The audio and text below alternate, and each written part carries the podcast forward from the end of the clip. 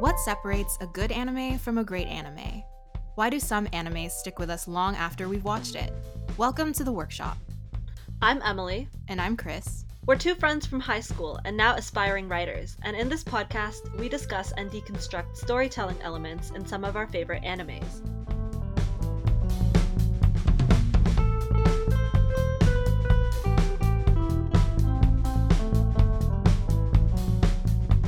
Today in the workshop, we will be looking at a classic shoujo anime based on a manga that ran from 2002 all the way through 2010, Ouran High School Host Club. Oh god. This is our second episode, and today we'll be talking about the 26-episode animated adaptation of Ouran that aired between April and September 2006. So even though it's a series that was released a while ago, we'll still warn you guys that we will be talking about spoilers from the entirety of the televised series. So if you haven't seen it yet and think you might be interested, please watch it before listening on. Why did you laugh? Nothing. So, Ouran High School Host Club, for those of you that don't know, follows an honor student named Fujioka Haruhi, who's a first-year student at Ouran High School, a prestigious academy in Tokyo for rich kids and Japan's elite. Haruhi is admitted to the school on scholarship and one day happens to stumble upon the host club and breaks an extremely expensive antique vase. So the boys of the club mistake Haruhi for a boy at first, and find that she's actually quite skilled at entertaining their female guests, so in exchange for paying off the vase, Haruhi ends up getting roped into joining the club and being a host. Yay! And there we go, and that's where the adventure starts. So let's go into first impressions. Let's just get this over with, okay? Yes. Let's just get this over with. Oh boy. Do people know what host clubs are? Let's just describe it real quick. So to my understanding, a host club it's a business, and they are not to be complicated or confused with like anything prostitutional, right? So it's not sex work, but basically you pay a fee to just be entertained by good-looking guys or women. Yeah. Like it's men or women. This show follows a male host club.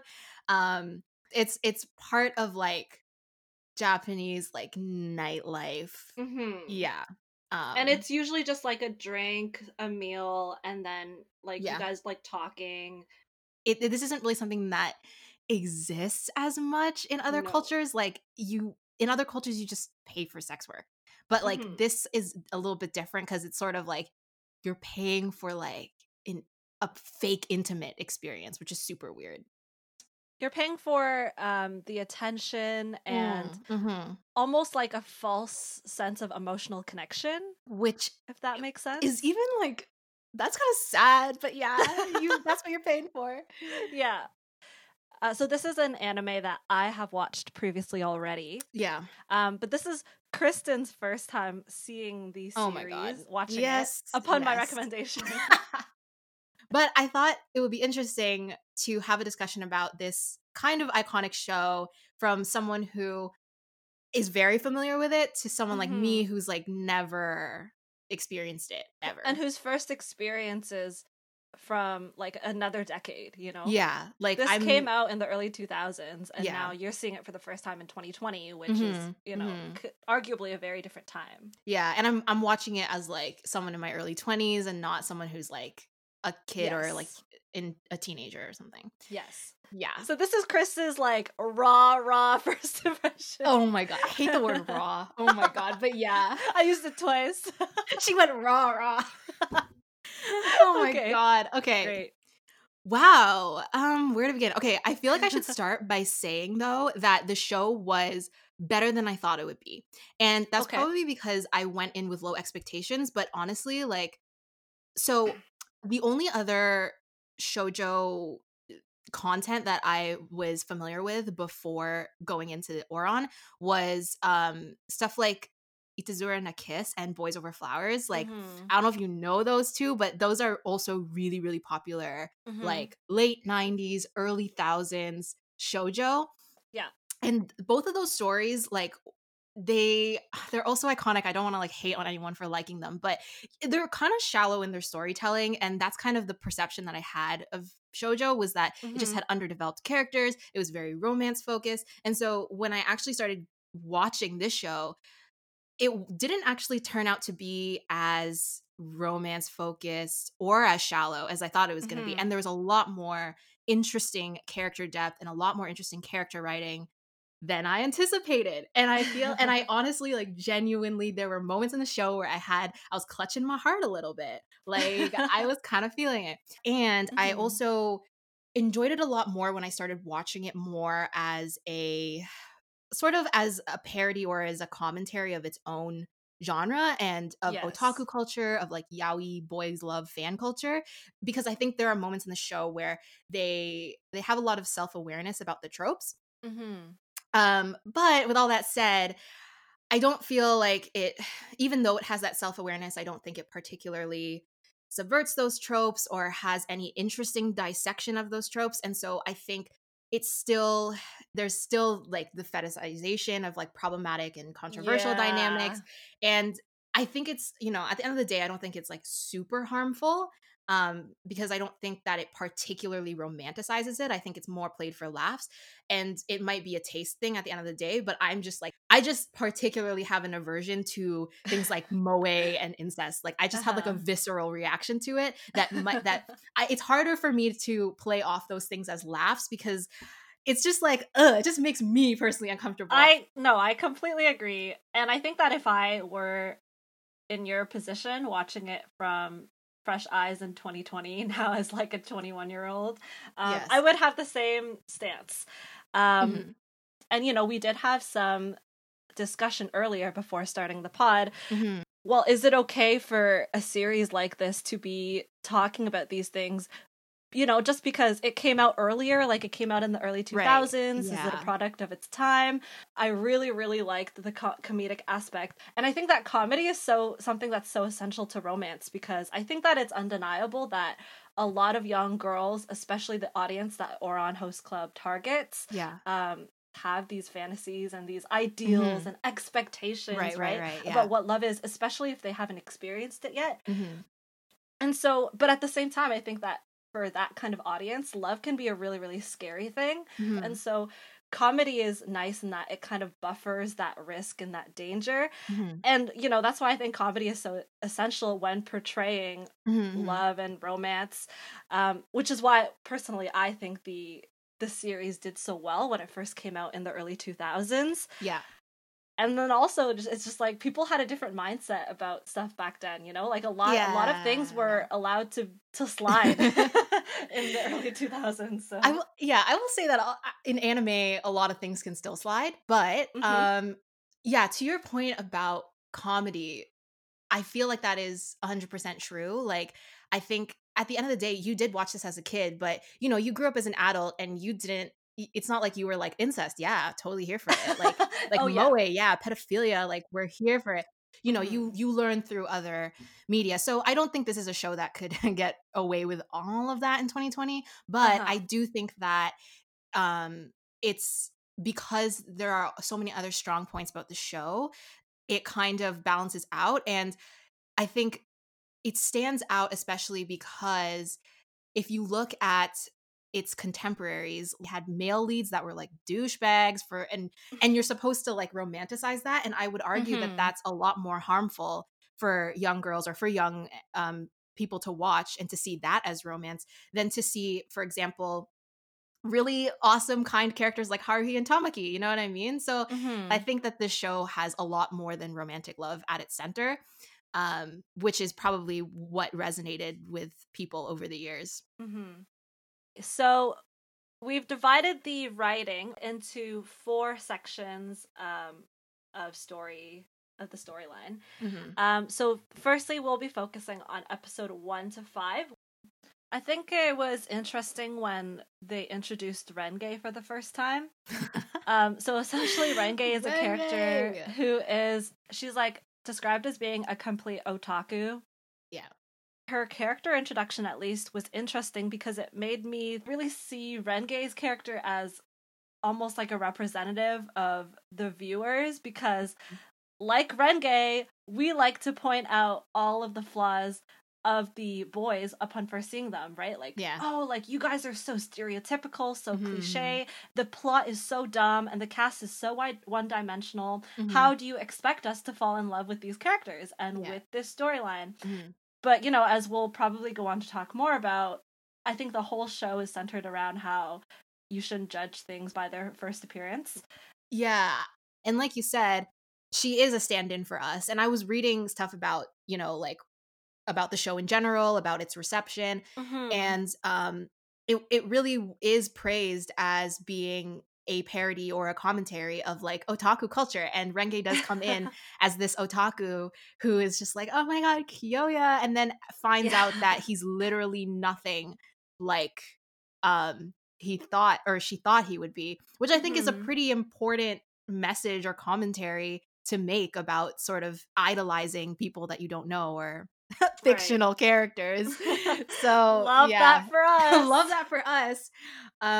So yeah, I did have one note to say about Haruhi, like, especially when we first meet her. I think that upon her initial introduction, she's supposed to be a stand-in for us as well, in a way where she's supposed to be the normal character. She's supposed to be the quiet, humble one, and so the commoner. She's supposed to be the relatable one. Yes, you know. Yeah.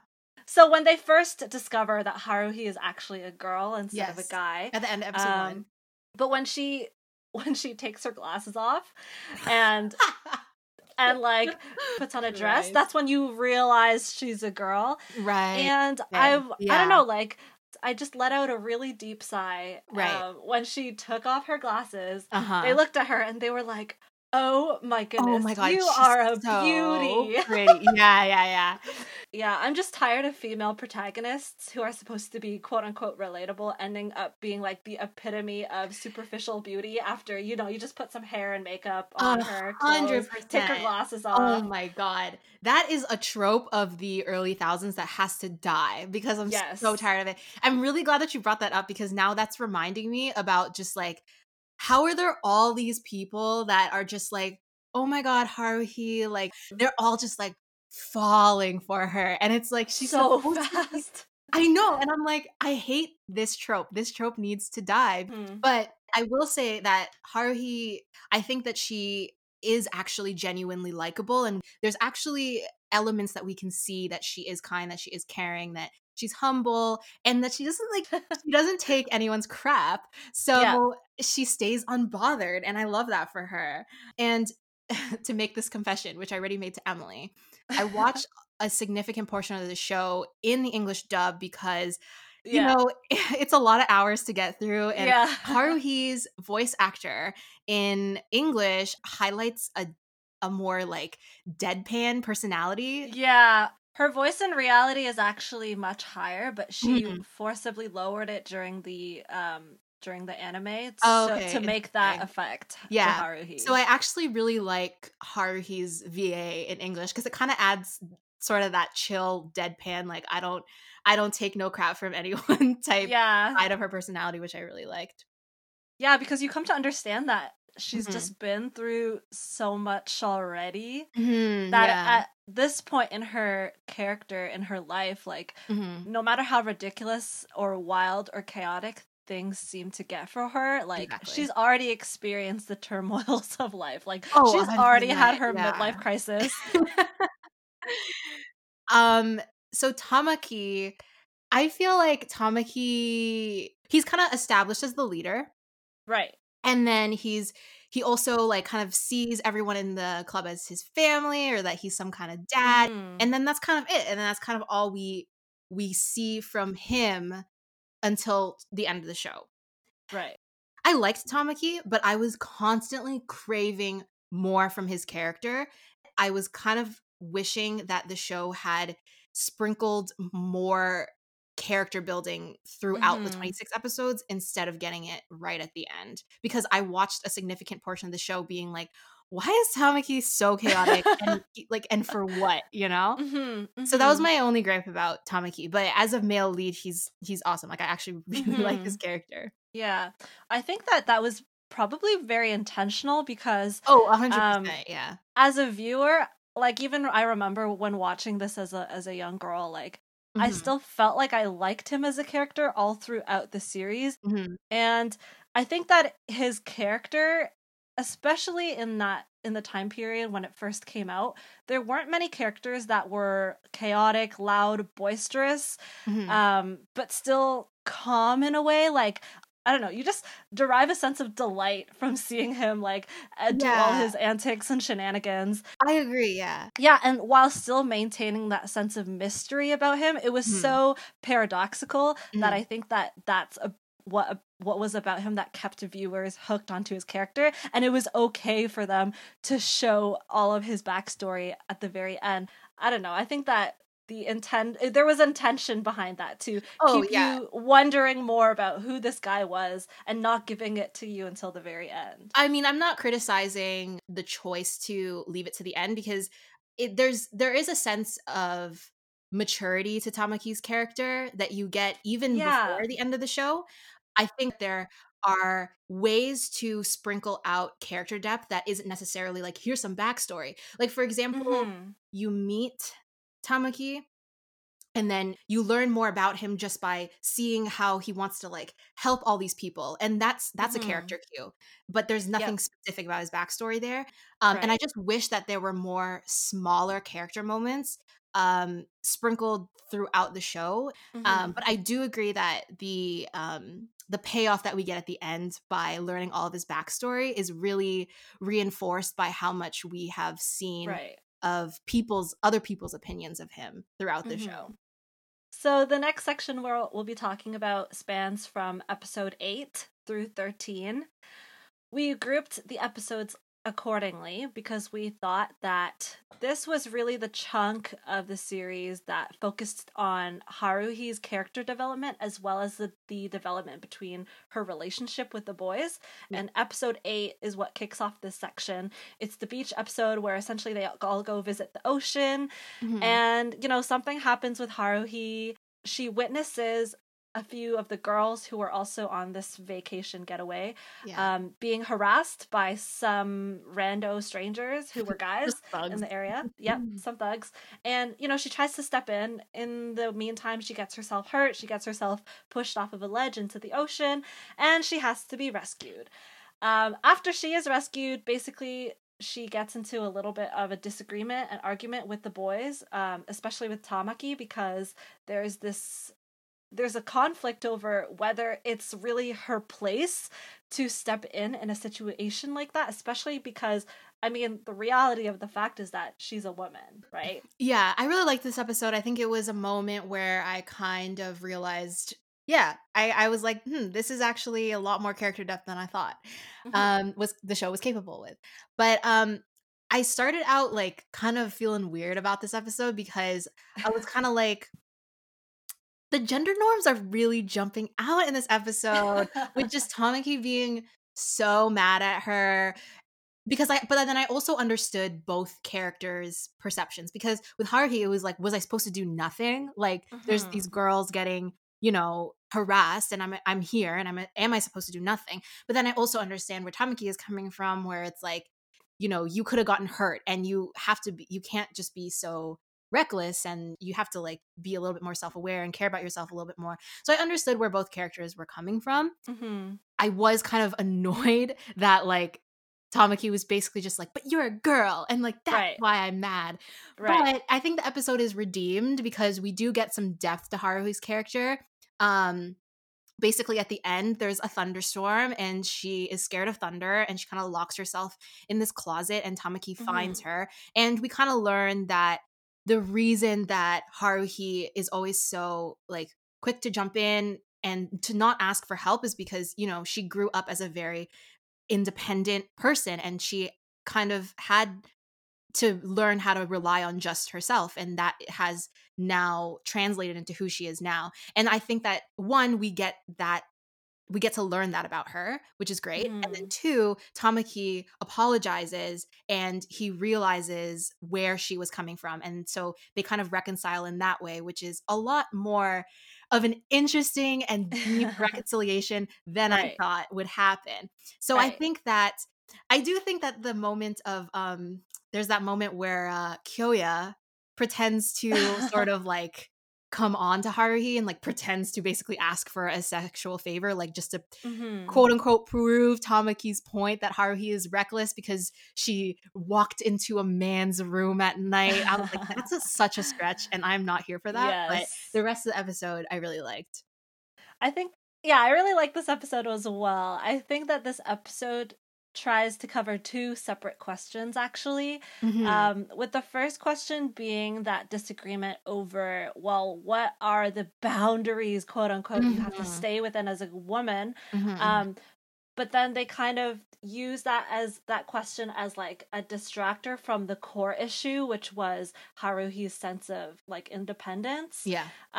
Because at the end of the episode, I realized that they never actually come to a solid conclusion or an answer for the first question. And I think that was very appropriate because, you know, it's a difficult question. Like, I don't think it's a secret that women are considered physically, most of the time, weaker than men. Yeah. So the question that was first proposed as like the initial conflict was, should women be getting ourselves into situations that might be potentially dangerous, even if it's the right thing to do in that situation?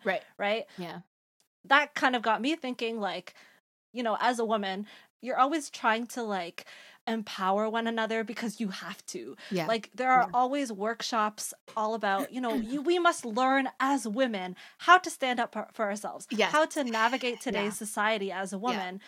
But, you know, it's the unfortunate reality that there are no workshops for men about how to navigate society as a proper man. Respecting I agree. Other people. And so it's unfortunate that we have to ask that question, like, should women be getting themselves into a potentially dangerous situation? Just for that point, like, I think the answer to that question is will always be the men shouldn't be creating those situations in the first place. Like we can talk about like, okay, but if you were in that situation, like we can break down all the nuances, and I think it's a case by case thing, but the answer will always come back to it shouldn't be a situation ever.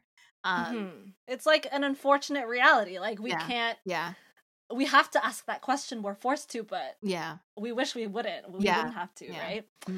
But then going on to the second question about, you know, independence, especially in Haruhi's case, I think that for myself, episode 8 was like a pivotal point in the anime for me because I saw myself in Haruhi in a lot of ways. When she was talking about how she's unable to like she has this inability to ask for help from people around her, and that's why she gets herself into difficult situations. I agree with the anime and seeing it as a weakness because I think that it's easy to look at yourself as self-righteous and humble if you convince yourself that you have to shoulder everything alone. I think that's like a very false sense of humility and a false sense of self-righteousness. And as a result, like, you miss out on a lot in life and you find it difficult to trust others. Which is why, like, I think episode 8 as a young girl resonated with me a lot because it was like, oh, it was the first time that, you know, I've saw it through media, depicted in media, a real commentary about how to trust people, how to depend on others. And the fact that it was like in this like shoujo anime, it was like it came as a real shocker. Yeah. And I think also when you're a girl and you're, you know, stubborn, I mean, like I personally, like I grew up with an older brother. And so I think we kind of had that similarity where I always felt like I had to, like there's always something you had to prove because you're a girl and you have to prove that you can do it by yourself, like more than so I guess I never took away that particular thought while I was watching this episode, but it's interesting to hear that that's kind of how you perceived it as a kid watching it. Yeah, because like watching it as an adult, like these are kind of lessons that you have to learn already as you're coming of age. But, you know, when you're a young teen or a young girl, these are, you know, things that you maybe didn't really realize or notice before. And then also just like as adults, because as adults we feel like we can just be so critical and like oh, like we think we know best about what kids are exposed to, right? But I know, I mean, we're interesting, we're talking about like we're so old. Yeah, I mean, I would say that we're adults, but we're really we're 21, guys. Like we're not that old. Like, not to expose us or anything, but I would say that we have lived a significant portion of life. Like we lived through those awkward teen years. Yeah. I would say those are very formative years of our lives, and we have come out the other side. So I think it's okay to have those opinions, but I agree. I think that adults tend to look at things with a lot of cynicism, and I think that's, you know, thinking critically is part of that. It's part of being cynical, but also I don't think it's okay to have cynicism or being critical as the default mindset. I think cynicism should always be to challenge and to open up the discussion rather than to be like the default, like this is just how I view society. Like, good episode. Let's go on to episode 9.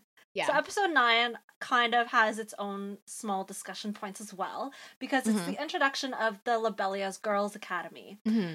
I don't know, like I would say like we're feminists, and you know, being also women as ourselves, like we have a lot to say when it comes to portrayals of women, like and so that I think that's why episode 9 kind of gets its own discussion point, because it shows a side of women that isn't like all of a sudden that is just a complete contrast to the women that we've been seeing portrayed so far at Ouran Academy.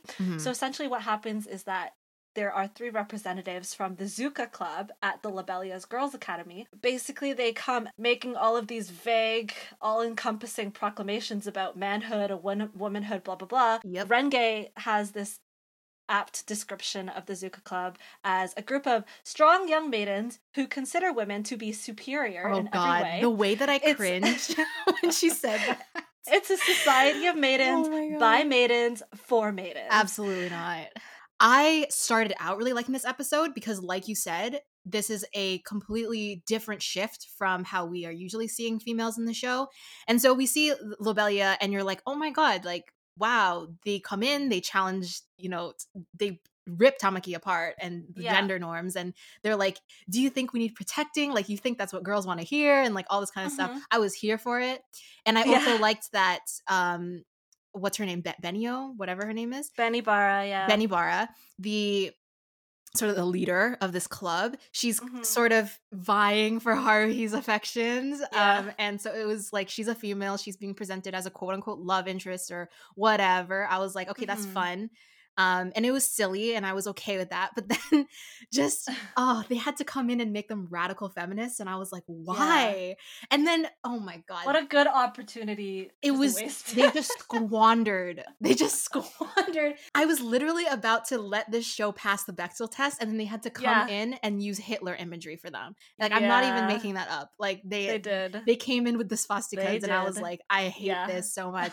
So that just sucks. I think that there's also something to be said about like Lobelia's portrayal of what a strong, independent woman should be. Oh my God, I hate it.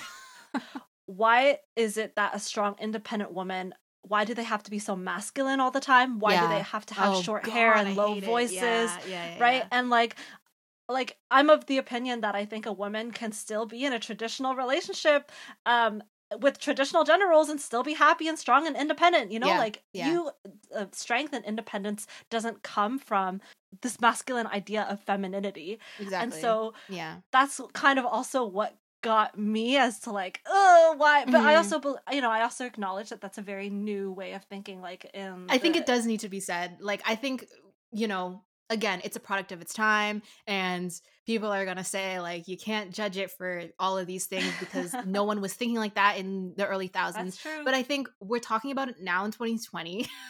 And I have, like, it has to be said that. It has to be said. It does have to be said that, again, it was squandered potential. You came in, you had basically canon lesbians coming to the show, and they had to be radical feminists. They had to be butch. They had to have short hair. It was just, it was so unfortunate because it just completely squandered any good feelings I had about the characters, unfortunately. And, you know, like, at the end of the episode, I do believe that the end of the episode redeems the episode a little bit. It does. I don't think it fully does. Episode 9? But just a little bit of episode 9, mm-hmm. because, you know, Haruhi at the end chooses not to go with the Zuka Club, even right. though yeah. I think that it would be the most logical place for her to end up. Yes. Yeah.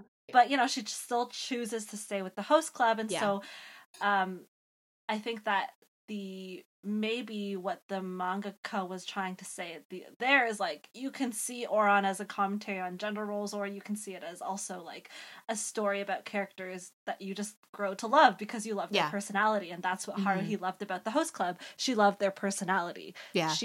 And the Zuka Club, like, arguably has no personality other than their identity as extreme feminists. Yeah, like, which is so unfortunate and so toxic. I wish that we could know more about these characters other than their political stance on feminism, yeah. but... Yeah, missed opportunities. Yeah, hate to see it.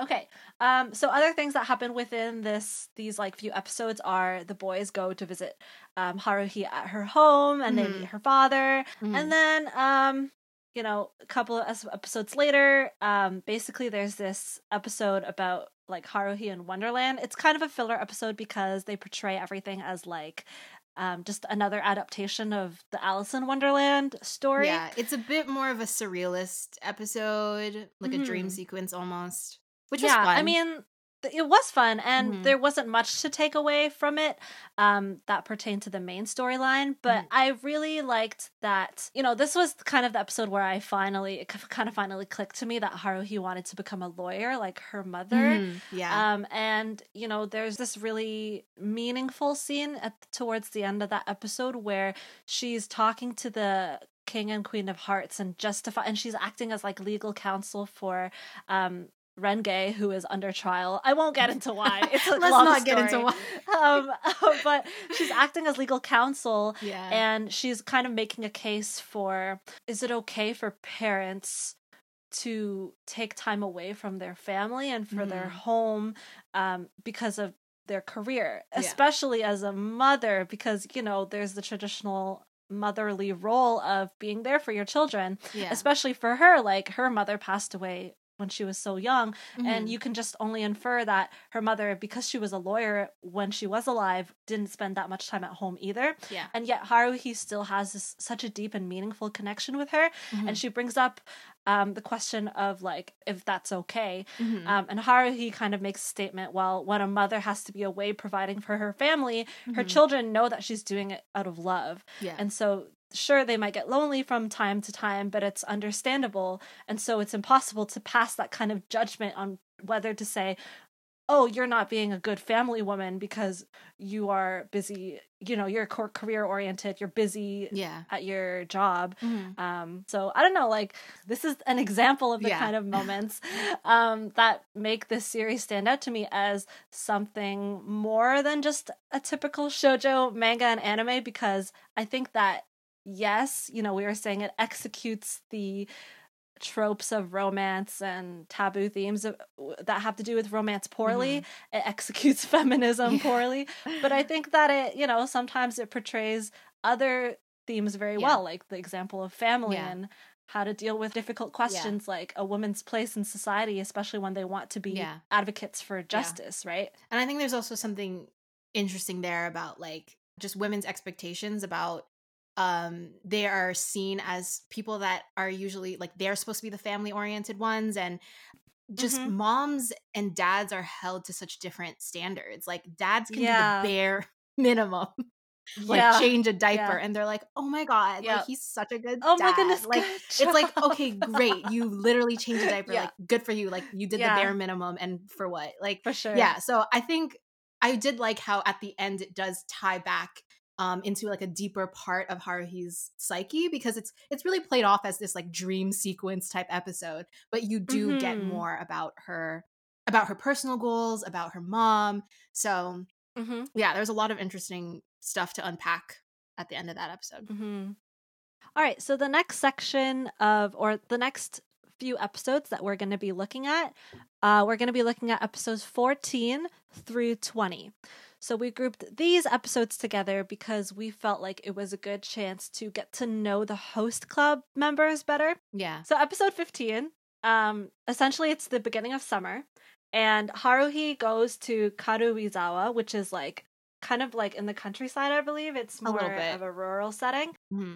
She's basically staying and working at this B&B that belongs to a friend of her father's. Mm-hmm. Because we have to keep the boys and Haruhi together. Yeah. We love plot armor. The boys end up there as well, and they kind of have this like little fun competition to see who can score the most points with like the owner of the B&B and stay with Haruhi at the B&B during the summer. This is definitely a moment with the twins. For sure. I did like the introduction of Arai. He's like this fellow commoner who was friends with Haruhi in middle school, and we also learn had a crush on her. Who would have guessed? Oh my gosh. No way. Yeah, no way. And so, you know, he's happy to see Haruhi. They're catching up, and there's this whole thing about Hikaru, one of the twins, getting just like super antagonistic towards this guy. And so we kind of have a moment to delve into Hikaru's character and why he's acting like this. And, you know, Hikaru is kind of, I guess his emotion, what should I say? His emotional intelligence. His control over his emotions. Yes. I would say his emotional intelligence. Yeah, you know, it's got a little bit of work.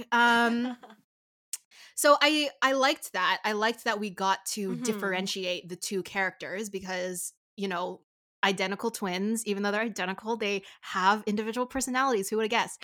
What I did feel, I don't know, how do you, I'm going to ask you first. How did you feel about this kind of justification for Hikaru's anger? Right. And I don't think it's justified.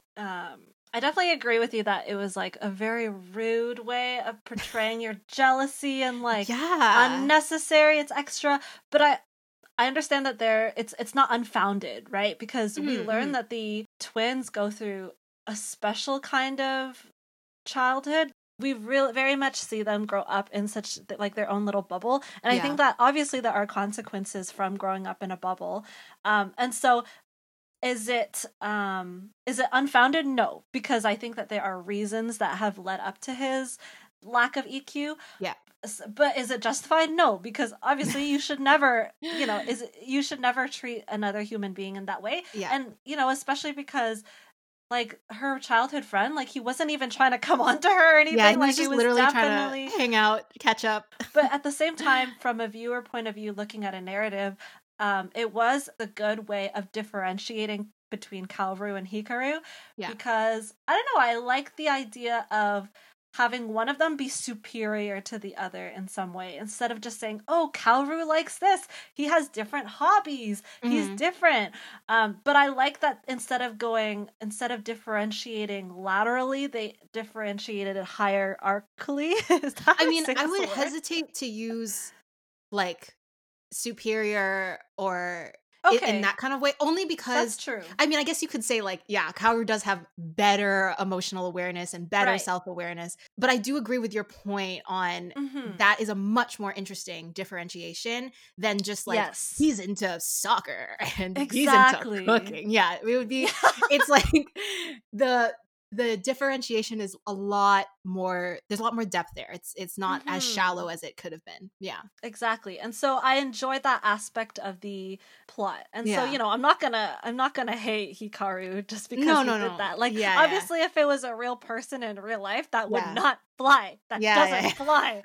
Absolutely not. For the purposes of advancing the narrative and distinguishing himself from the other twin. Mm-hmm. Okay. But I will say that I think the execution could have still been a little bit better. I think it's okay if Hikaru is, you know, he's presented as like jealous and like he doesn't like this guy. But I just felt like it was so overt and it just like it was so heavy-handed, I guess. And we always say like good writing is showing, not telling. Exactly. You know? And that's what it comes down to with these two episodes. It was a lot of telling. instead of showing, unfortunately. Yeah. And on a side note, there's this, well, basically there's this moment where Hikaru, like, I don't know, throws a bit of a temper tantrum and, you know, he runs away from Haruhi and, like, leaves her alone during a thunderstorm, which, as we know, she's scared of thunder. And then Hikaru rushes out and finds her again. And then they share this little moment where he, I found this so cute. Like, I actually went, like, aw out loud when he, like, puts the headphones on her to block out the thunder. I literally wrote, I love this. It was really cute. And I think it's literally just like a small character moment. There's like no words really exchanged. And I think that's where the strongest moments of the show are, like in the little moments. And it kind of throws in some like love, interest, intrigue into it. It does. Yeah. Because right off the bat, you know that Haruhi's going to end up with Tamaki. Yeah. And like, I get that with like reverse harem. It's like the love interest is technically supposed to be with all the boys. Yeah. And so I think that Ouran does a good job in making it clear that like we're not gonna do that. Like we're not gonna make everybody interested in her. Like even later on in the series, like Honey and Mori are like talking and they're saying like, oh, like, do you think Kyoya is interested in her, or like Kaoru, and they're like, nah. I think I honestly think it's just Hikaru and Tamaki. So realistically, like at the end of the day, there are only two guys within this host club that, like actually has a romantic, like have like feelings for her in that way. Yeah. Yeah. I'm just, and this is completely personal. I don't really like love triangles or any kind of love squares or whatever where it's like or any shapes. I hate geometry. Just no, not here. Where it's obvious who the person's going to end up with in the end. I do think like it can be done well. I think that this show kind of does it well because it's not just about the love triangle. Like the main focus is that we are learning things about Hikaru. Even for the vying of Haruhi's heart with like Hikaru, like that's not really it. Like they mostly use Haruhi's presence in his life as a way for him to become more connected with his emotions. Exactly. Like, he doesn't really know how to care about others. So it's not like he has feelings for Haruhi. Haruhi is just somebody in his life who he cares deeply about. And so he's almost like, it's almost like having her as a guinea pig on how do I interact with other people? Right. How do I care for people that I genuinely like?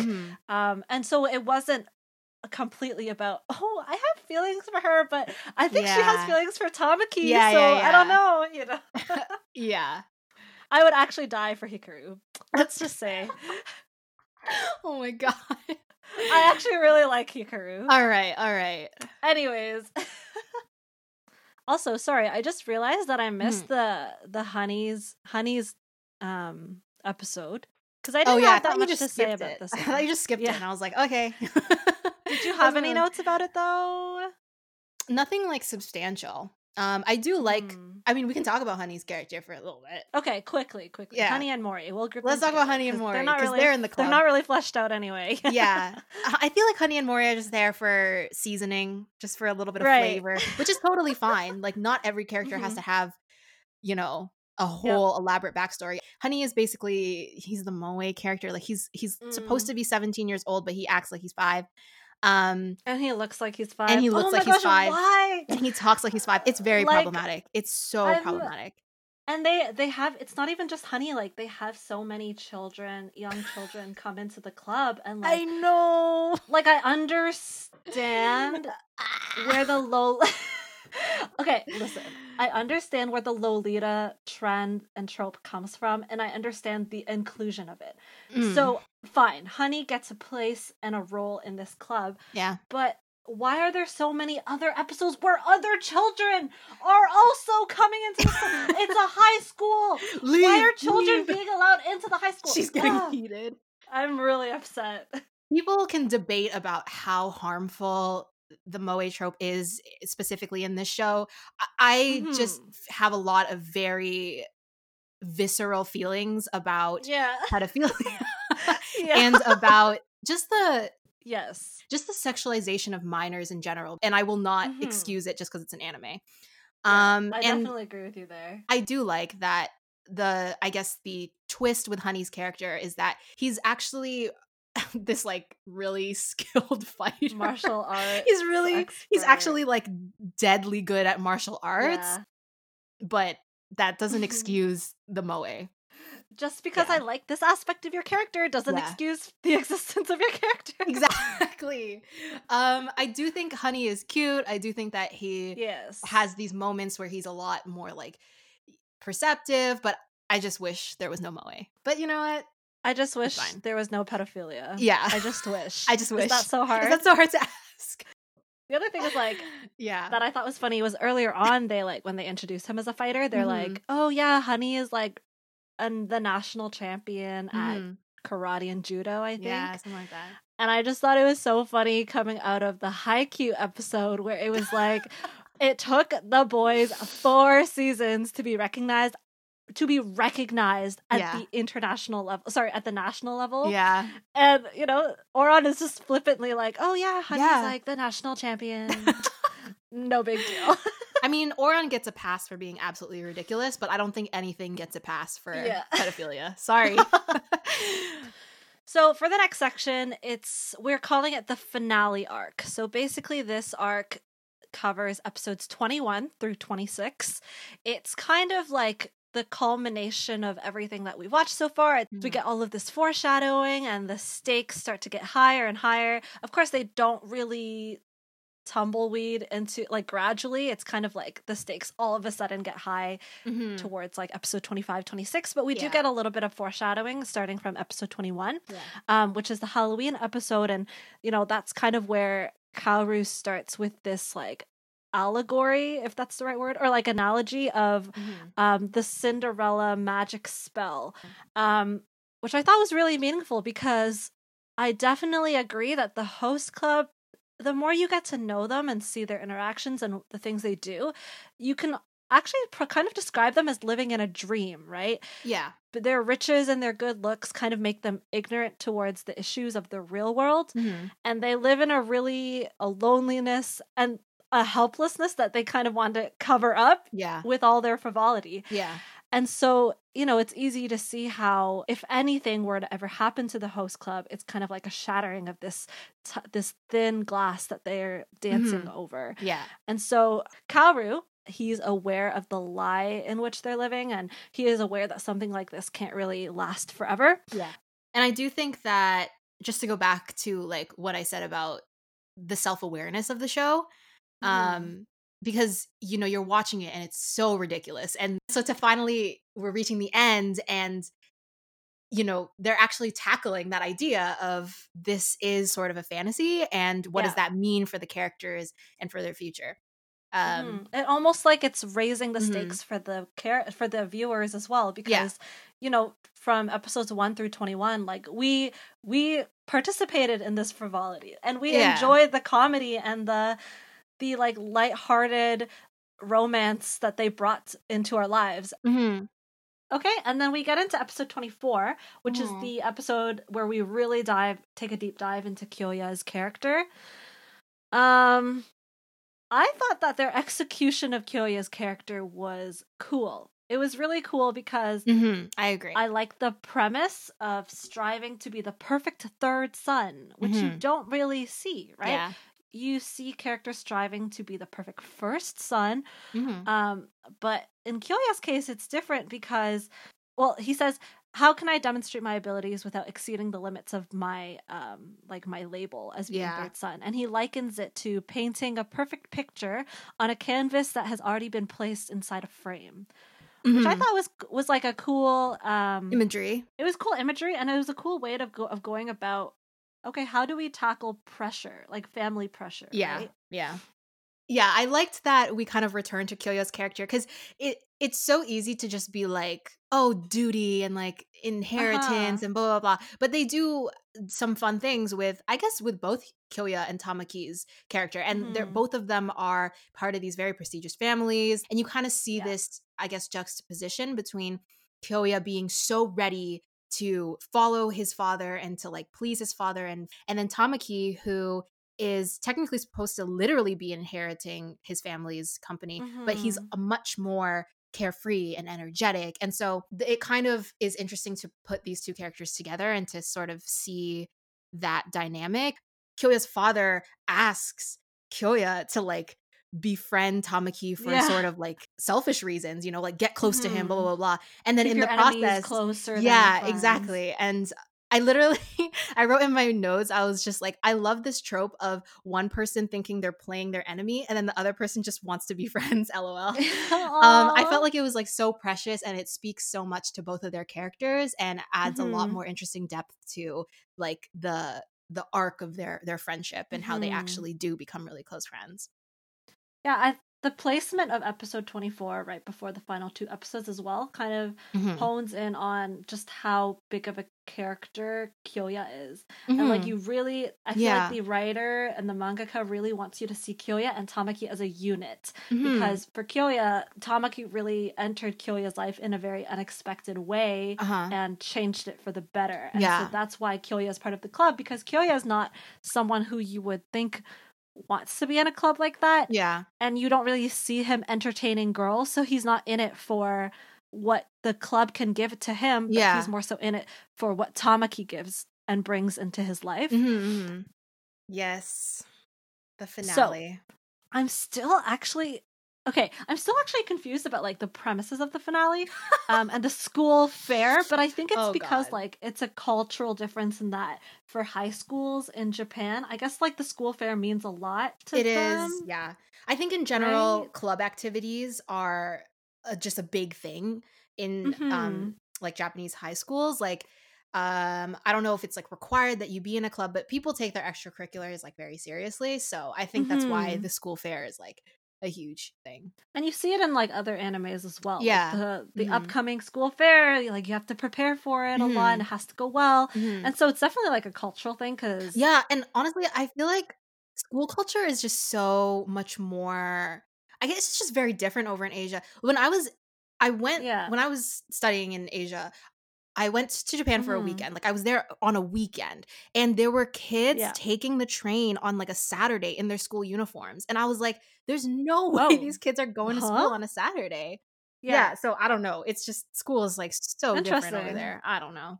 But basically for the school fair, the host club like puts on this big event, and the main idea of the fair and the big event is like, we are witness to certain interactions between parents, kids, the parents and the friends of the kids, blah, blah, blah. Because a lot of the plot is pushed by family relations, because I guess in like the bourgeoisie of Japan, like it does have a lot to do with family connections and the relationship between this family and the next family. And so it was an opportunity for viewers to get a closer look into what the parents think about the host club and how the parents compose themselves in public and interact with their kids in public as well, right? We see interactions between Tamaki and his father, and his father is warning him, like, you can't keep on dreaming forever. There are consequences to all of your actions and all of your whims, because it's no surprise that Tamaki is a whimsical guy and he's chasing after dreams constantly, but he has to wake up to this cutthroat lifestyle that he's destined to live, because if you're living in this sort of world where you're vying for the company after your father, there's kind of no room for frivolities like the host club, right? So this is where we're finally meeting Tamaki's family, because before this, we really don't know anything about Tamaki, and so now we are finally meeting his family, and we are seeing that his family is kind of messed up and it's like all over the place. It's very fragmented. We learn in Kyoya's episode that Tamaki is actually an illegitimate child. And so that adds just so much more complexity to like the politics of his whole family. Yes. And it also makes you realize that family is kind of the central theme of this show, and that Tamaki has basically created a family with the host club, because we finally see now that his actual family is so messed up and weird and fragmented. And now it's kind of him having to face like the fantasy that he's created. Not that the host club is a fantasy, but he did curate it himself, right? Versus he built it up from the ground as soon as he got to Japan, which was kind of like the period of time when his real family life kind of like fell into the shambles. And so now he's having to face that or we're seeing the clash of those two sides of his world. Yes. And it is really, I guess it is a really compelling part of the show. And we have this girl, Éclair, show up. First of all, Éclair is this girl from France who Tamaki has to marry for, you know, reasons. Political her reasons. Name is Éclair. That's racist. First of all. Like, that's a dessert. I was literally, in my notes it says, I can't believe they named this French girl after a French dessert. I wrote, Lamau, this girl's name is literally Éclair. Shut up, that's racist. It's just so ridiculous. But anyways, let's move on. Yeah. I don't like female characters, especially female characters or any characters that come in purely to serve the purpose of being an antagonistic vessel for the protag. The sexual antagonist. Yeah, for the protags to realize their feelings. Like, it's a waste of potential. On mm-hmm. Like, it's fine if that's mm-hmm. the purpose that she needs to serve, but, like, why not introduce her sooner? Why not introduce her, like, mm-hmm. even if she's not, like, just to have her as more of a looming presence over the show instead of just like dropping yes. her in the mid, like it, she feels like a cardboard cutout of a person.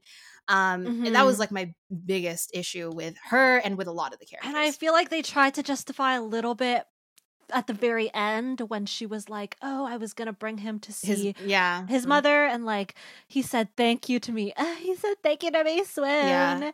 But like it's not enough. It's just not enough of a justification. Like, I'm sorry. Mm-hmm. Like, what were the reasons for her to have wanted to bring him to see his mother? Yeah. What are you getting like, out of it? What are your morals exactly. and standards? Like, what right? is your blah, blah, blah. Stake in this other than? And you know, yeah. you know what was another opportunity wasted? They were literally in the car, and Tamaki turns to her and goes, "What about you? Like, what are you in yeah. it for? Are you really going to be happy in this marriage with me?" And they cut to a different yeah. scene instead of listening to yeah. her answer. Ugh, I hate it. It's just, yeah, it's just unfortunate. My other thing is, like, I'm not saying that the finale was bad. Like, I genuinely, I enjoyed the finale. I had mm-hmm, the warm mm-hmm. fuzzies. My heart was beating, like, when they were, you know, chasing Tamaki and making sure that he doesn't, you know, go back to France, yeah. blah, blah, blah. I will say, though, that is exactly the finale that I envisioned for a show like this. Expected. Because that's literally isn't that how they all end? It's just one of them has mm-hmm, to leave mm-hmm. and then the other person chasing them down mm-hmm. and being like, don't leave. I like care about yeah. you. Like it's exactly yeah. what I imagined. And so it just solidified my dislike for Lady Éclair coming in at the end just to like facilitate the whole thing. But I will say though mm-hmm. that this show like wrote the romance with a like the actual romance between Tamaki and Haruhi with a lot more restraint than I imagined yeah. it would be. Like, I literally thought this would be a straight up romance, but it's really like the most of the show is about Haruhi's relationships with everyone in the club, and it's about her coming to mm-hmm. realize that she has fun with all of these people, and her feelings mm-hmm. for Tamaki, like they just kind of come in as like this realization at the very end of the show. It's a lot more wholesome and sweet, and I almost want to say realistic because it's not as overt. And so yeah, it's just it's crazy because in the midst of this ridiculous show, the romance is the one thing that actually has a little bit of like subtlety mm-hmm. to it, which is kind of nice. And that brings me back to my question as well about like what makes Ouran a classic and so beloved. Mm-hmm. And I think it's because like I'm actually like a big sucker for happy endings because mm-hmm. I just want like, the satisfaction and like the payoff. And so I was really glad it was a happy mm-hmm. ending. And just to go back to your point about being nuanced and like subtle. Mm-hmm.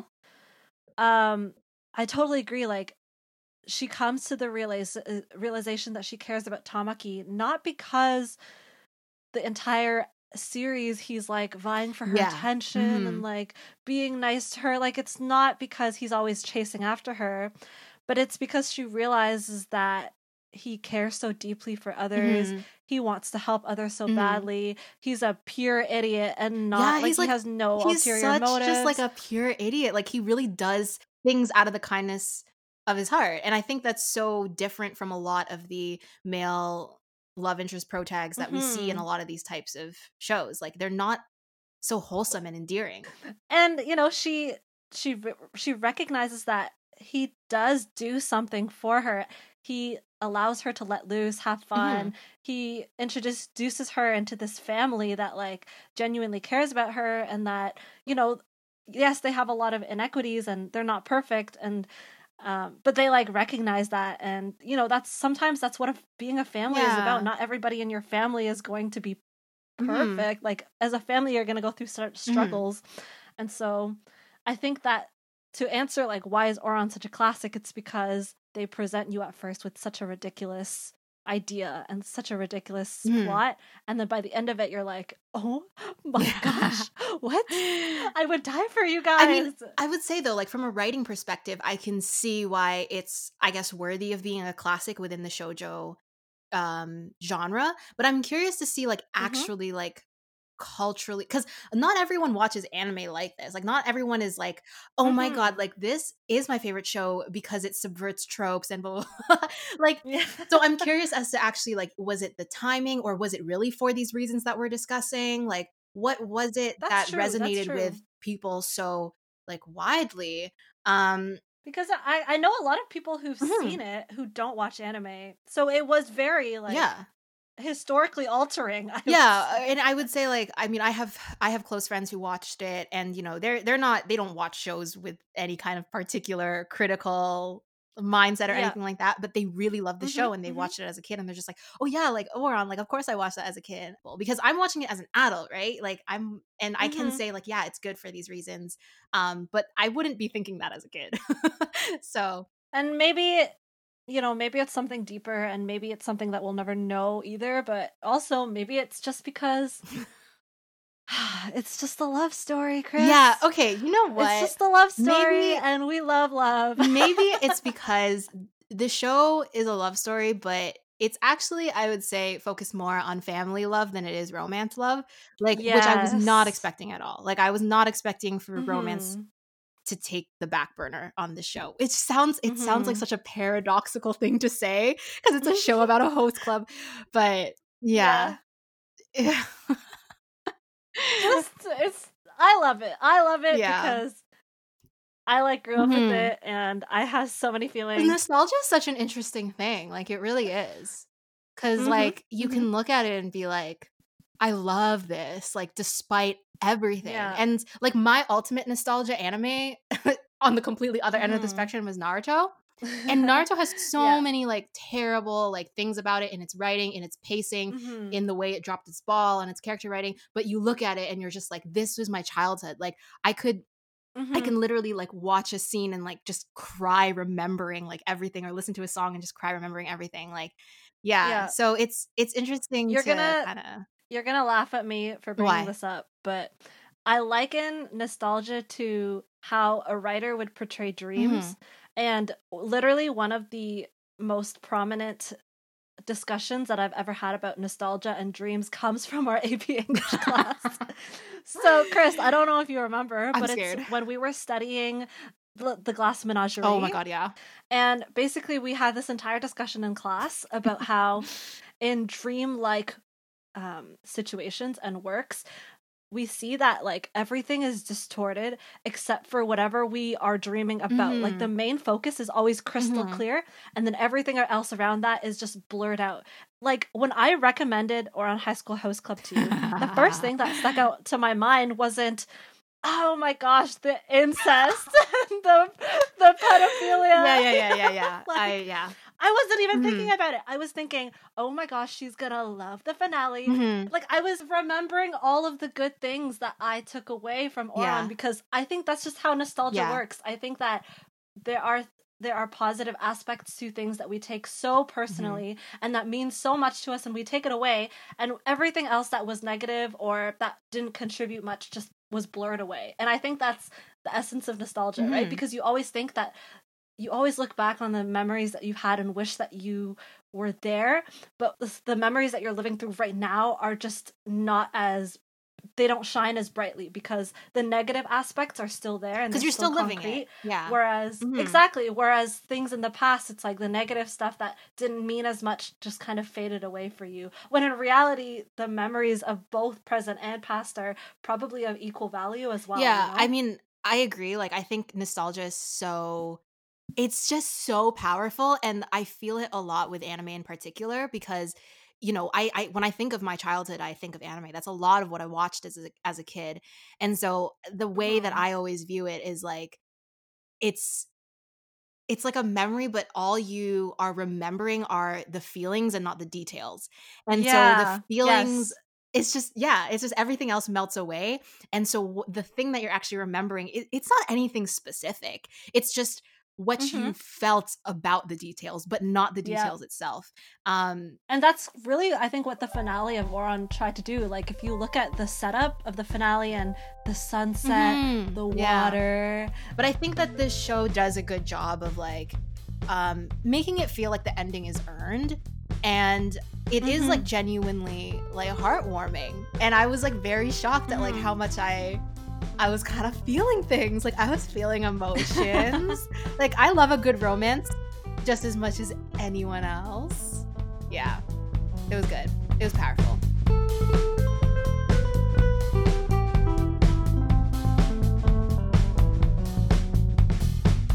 Okay, so for our next segment, we will be doing the Bechdel test, which, if you don't know what the Bechdel test is, it's basically a test that was developed by a cartoonist, I believe, named Alison Bechdel. And it's basically three questions that you can ask yourself about any piece of media to judge the female representation said media. And basically how good that female representation is. So the three questions are, number one, are there at least two named female characters? Number two, do they speak to each other? And number three, do they speak to each other about something other than a male love interest? I mean, there are at least two named female characters. There are a bunch of named female characters. Do they speak to each other is, I would say that's up for debate. No, okay, well, they speak to each other. And okay, so see, it's like hard to determine if they're speaking to each other or if they're speaking to the audience to just like get across a point that they're trying to make. Sure. Right? Like, Renge breaks the fourth wall a lot. He's talking to all of the host club members, but you never really see her and Haruhi have a moment. Yeah. The Lobelia girls talk to each other, but it's not really a conversation, you know? So it's like, it's hard. Yeah, I would say that there's no like clean answers, but I would say you could stretch, but you would be stretching so much that to really look at it fairly, it's like, it's too much of a stretch, in my opinion. I do feel like Haruhi is like the only real fleshed out female character in the show, and that all the other female characters are there to serve a purpose for the other host club character. And like, I guess even at this point we can say that the series doesn't pass, because even if we just look at the next question, do they speak to each other about something other than a male love interest? Like, hardly nothing comes to mind. Yeah. So, and you know, we had said like, that's so disappointing because this cast is so full of females. Yeah. There are so many girls that come in and go, and yet you still can't fulfill the bare minimum requirements of the Bechdel test. Exactly. And just the fact that there's so many females and like not one of those characters is like Haruhi's friend. Like, there's no female, like healthy, strong, interesting female friendships in the show is also such a waste. And again, product of its time, it's the early 2000s. There's the whole trope of like, I'm not like other girls because I'm not friends with other girls we know now is like super toxic. But and just to your point, like I hate the idea of like I hate the idea that in order to be cool, collected, not like other girls, you have to hang out with boys. Yeah. It's really the worst trope that came out of the early to mid-2000s. Like, for real, like... really the worst. If you don't have any guy friends, if you don't hang out with the guys and or down with the boys, it's like, oh, you're just like any other girl and you're not special. Or if you're into dresses and, like, quote-unquote feminine things, like, you're just like other girls. You're not cool. I saw this tweet the other day that was like, and I retweeted it and you liked it, so you know what I'm talking about. Okay. I saw this tweet where it was like, I'm convinced that, like, any girl who really likes pink nowadays, like now that they're older, was like denied from liking pink as a child because they thought it was too girly or like they were looked down on for it. Yeah. And honestly, I resonated so much because I actually took ballet when I was a kid. And... Me too. Oh my gosh. Oh, really? Yeah, I did. We never knew this about each other. And like I took ballet and like I purposefully made my parents stop the lessons because I was scared of being seen as too girly, and I was a real tomboy as a kid. And now like I regret that so much, and now I love the color pink. And like I can attest to that mindset being so heavy on my mind even as a child that I couldn't wear pink. I shouldn't do ballet. It's too girly. I didn't want to be like other girls. Yeah, know? And it's so interesting because it's like it wasn't something that was necessarily imposed on us by anyone or by my parents or anything like that, but it's something that we internalized for some reason. Yeah, it was self-imposed. So many girls have internalized it. Like when I moved into like the house, like my family house now, I moved into it when I was maybe 5 years old or something, and 5 or 6, and I came in and the room that was supposed to be mine is originally painted pink, and I immediately walked in, and like the first thing I told my mom was like, we're painting this room, Mom. And so like I painted my room because it was pink, and I had this like aversion to pink, and like I totally had to unlearn a lot of these things. And I think for me, it also just came as a product of growing up with an older brother, growing up watching shonen anime because of my brother, growing up playing video games because of my brother. I just thought that like that's how you're supposed to be cool because like, you know, I see my older brother doing this and like, you know, if I'm just like a girly girl, then it falls into like all these expectations of who I'm supposed to be. And that's the kind of, it's not any conscious thought that I had when I was a kid, but it was something that I, for some reason, internalized. This is not to say like, just because a show doesn't pass the Bechdel test, like you should hate it, like cancel it. No, but I think you should be aware that it's not the type of tropes that we should bring into modern media. Yeah. And just to show that like how easy it is to get those opportunities and waste them as well. Like don't waste the opportunities that you're given, you know, especially like when you have a platform and an audience, like take advantage of that to do good for the psyches of like your audience, especially if it's going to be like little girls. Cause I think that's such an audience that has been brushed under the rug and like, oh, we'll cater to the little girls with like good looking boys and shallow romance stories. Cause that's what they like. And it's like, who's to say that like, this is what little girls want to see, you know, like that's such a leap to just be like, look at all these pretty boys. Like that's what girls want to see. Right. Like, right. It's so presumptuous. Yeah. But that's a whole other issue. Yeah. So we've like touched a lot of issues today. Yeah. This discussion got very broad very quickly. So unfortunately, Ouran High School Host Club does not pass the Bechdel test. Bye. Sorry. I still like it though. Yeah. And to pause that feminism for a second, let's transition to dumpster fire. I hate every single transition into dumpster fire. So dumpster fire, basically it's a time when no brain cells are required. We are just going to fangirl over what we really, really like. And it's just going to be like some incoherent, you know, like... Okay, so I understand that this segment's gonna be harder for you. It's not gonna be high key. We were talking about dumpster fire, and we were saying how like it's so weird how because we're just coming off of our Haikyuu episode, right? Yes. And it's just funny because like when an anime is presenting you everything you want, everything they think you want, like, oh, boys being really seductive, fawning over girls, and it's like all of a sudden you don't really want them anymore. You're just like, oh my god, they're cute, like my sons, I love them. And then when they show you like them doing really wholesome things, like playing volleyball, being like best bros with the people on their team, you're like, oh my gosh. Yeah. It's just so I feel like it really comes down to like people want what they can't have, and so when they get just like Yeah, it's just so weird. Like, people will go off the rails on their own imagination, but when it's like given yes. to you in canon, you're just like, you're just like, oh, okay, that's nice, I guess. I don't know. Like, I guess since we're trying to do this whole thing where we're like guessing each other's favorite characters. Oh yeah, yeah, yeah. Do you have any? I feel like you know, but like, do you have any clue about like who I would die the most for? Ooh. Okay. Shoot. I'm gonna guess Tamaki. Yay! Okay, good. Because I was, for a second, I had some pause because I know that you really like Hikaru. Mm-hmm. And that when we were texting at some point while we were watching the show, you were like, oh my god, like Hikaru, like you're gonna, episode 16, like we love Hikaru. So I had a moment there.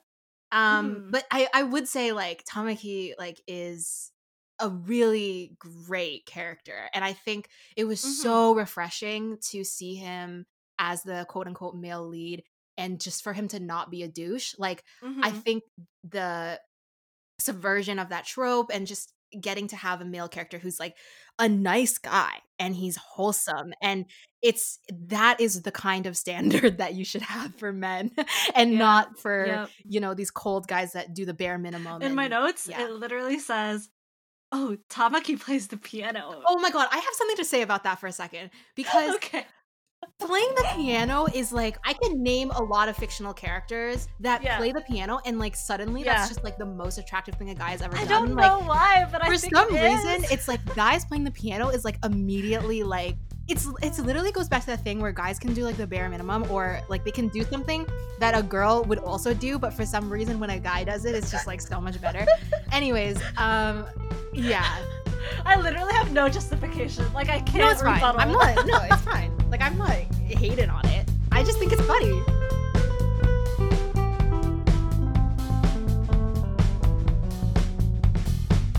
Now we will go on to the ratings. Yeah.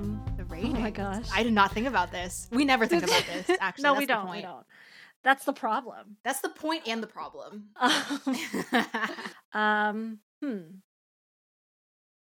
I think I'm going to give it 4.5 out of 5. Holy crap. Yeah. That's the It's really high, isn't nostalgia it? Is so powerful. Can we just talk about how that's the exact same rating that you gave Haikyuu? It is. And I knew it was going to be controversial. But I'm judging it 4.5 out of 5 Éclairs. Oh my god. Éclair desserts? Or desserts are the person. Desserts. All right.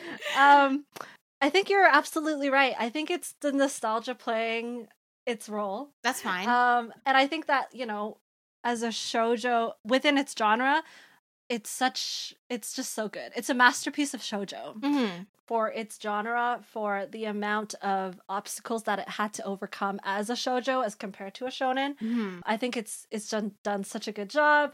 I think that I myself personally have learned so much lessons from it. Mm-hmm. And I think that, you know, as we were discussing in our previous episode, when it does come down to taste. Yes. Yes. Ouran loses points for being problematic in a lot of aspects, mm-hmm. but it gains points for having that unique factor in it that Haikyuu just didn't have for me. Yeah. I'm going to rate it 2.8 mm-hmm. Haruhi's in her uniform. Let me explain. Okay. And by her uniform, I mean like the boy's uniform. Mm-hmm. So I'll explain the numerical value. Mm-hmm. I was going to rate it 2.5 because I think that the things that I hated about the show, I hated mm-hmm. in terms of some of the background character writing, the problematic tropes. Like, I just couldn't get around that. And I also don't mm-hmm. have the power of nostalgia, unfortunately. But the things that I loved about the show and its focus on family, on friendship, and just how much I loved the character writing of Haruhi and Tamaki especially, mm-hmm. I really loved. So I was kind of like smack dab in the middle, 2.5. But upon further discussion and upon further reflection, I also think that this show can be viewed more as more self-aware and compared to its contemporaries a little bit better, or a lot of it better. Mm-hmm. I can't justify giving it a full 3 for taste reasons. Mm-hmm. So I'm not like a romance hater. I love romance and like whatever. It's just It wouldn't be a show that I would pick on my own, but I watched it and I enjoyed it. But I can't give it a 3 because a 3 is a little still too high for me and my shonen wired brain. So a 2.8 is a good rating. Yeah. And I would say Haruhi in her school uniform just because she looks cute. Yeah. Okay. Thank you for making it this far. We know it wasn't easy. Is that our new outro? Yeah. It is. We know it wasn't easy. Thank you for making it this far. It wasn't easy. Mm-hmm. But if you can put up with us a little bit more, please feel free to subscribe to our YouTube channel at The Workshop and to follow us on Twitter at Into The Workshop. Mm-hmm. And follow us on Spotify. At The Workshop. Mm-hmm. And that's it. Wow. We will be going back to shonen next week. Yes. We're not going to reveal what we're doing yet, but I think it's going to be cool. People are going to like it. Yeah. Going to be a little bit of a shift. It's going to be fun. All right. Cool. That's it for now. We'll see you guys next time. Bye.